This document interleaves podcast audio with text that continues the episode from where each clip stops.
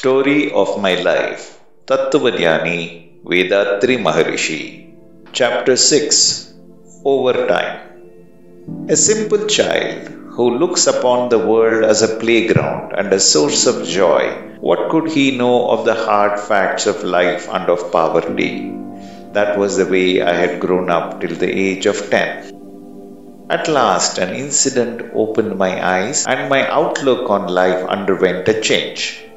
Life in the world, I learned, was compounded of happiness and grief. I worked hard to rise above wants. If I got down into the handloom pit at 6 in the morning, I kept on working right up to 9 at night.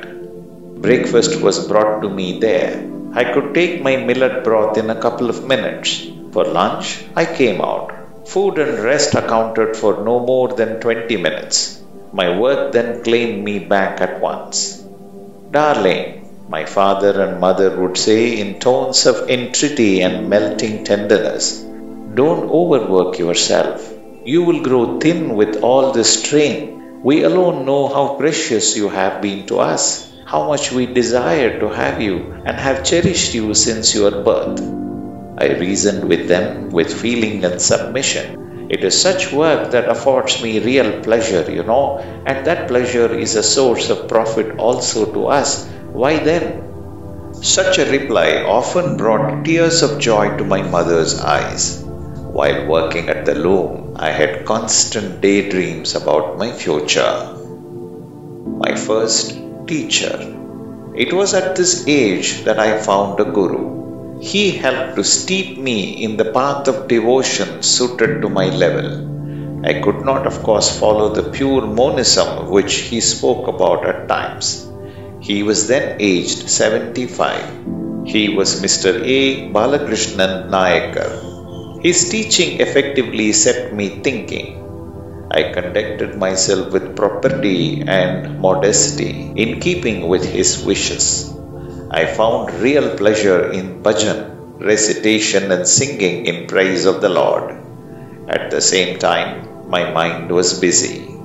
I wanted to get at the truth behind the doctrines which he expounded. There were certain questions that kept echoing in my heart at all times. 1. What is joy? What is grief? How are these feelings evoked? Where do they finally lead? 2.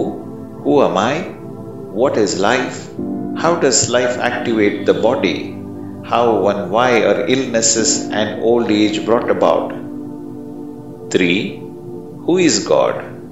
Why did He engage Himself in creation? 4. What causes poverty? How is one to be rid of it altogether? I was wholly preoccupied with these questions at that stage. The Guru, who had come my way, taught me hymns and sets of prayers of 100 stanzas each. But he could not furnish any answer to even one of my questions. All the same, I was able to obtain some elucidation that had a bearing on them as follows. To remove our imperfections, we should worship God. Then He would reveal Himself of His own accord and clear His nature to us. 2. The choice of the right type of occupation that proves to be profitable would lead to prosperity. Handloom weaving would only perpetuate poverty and never eradicate it. 3. A spiritual guide should be found.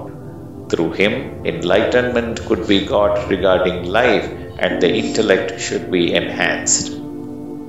Such was the decision I arrived at, guided by an inner light of my own. I began to put it into practice. I was now 14. A change for the better. Of these three problems, the need to be relieved from poverty took priority. For that, I felt that I should take up some other profession besides this blessed handloom weaving. A knowledge of English would be essential for that. I approached a schoolmaster at Uduvancheri with my mind made up this way and asked him if he would teach me English. He consented on the condition that I paid him half a rupee a month for the coaching. There were other people who were similarly tutored by him for a fee. Who would give me half a rupee a month?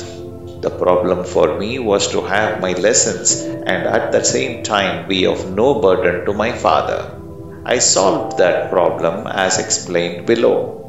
I was being paid quarter anna, 1/64th of a rupee, daily in the morning for the purchase of pancakes.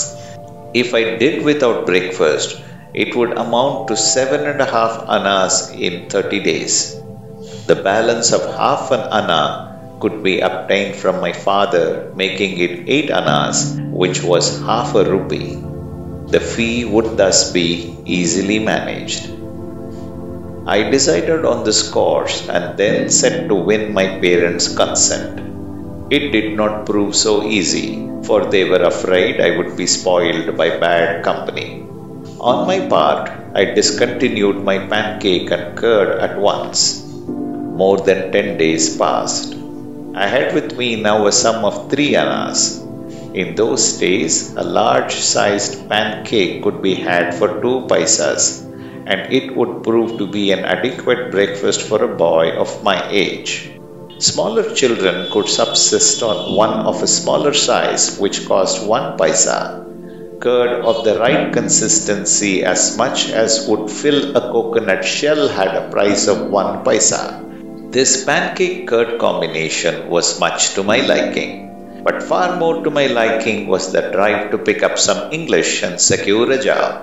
Pancake and curd had to give way to that. I finished my breakfast of millet meal broth at 7. I had asked my parents to allow me to pursue my studies.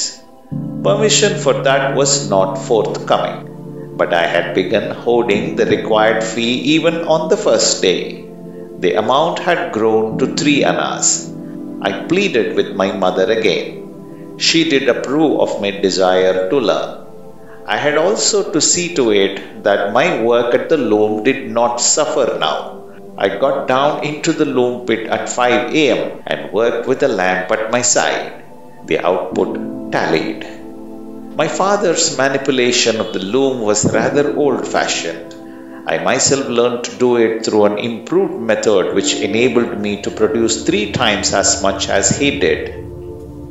My parents could not forgive themselves for my exertions, which they considered undue. On one side was the pinch of poverty, on the other my diligence, which did much to modify it. We had almost enough to eat.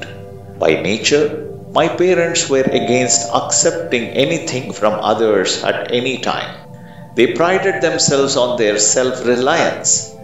Now they were able to manage just like that. நம் கடமை அறவாழ்வின் நாட்டத்தே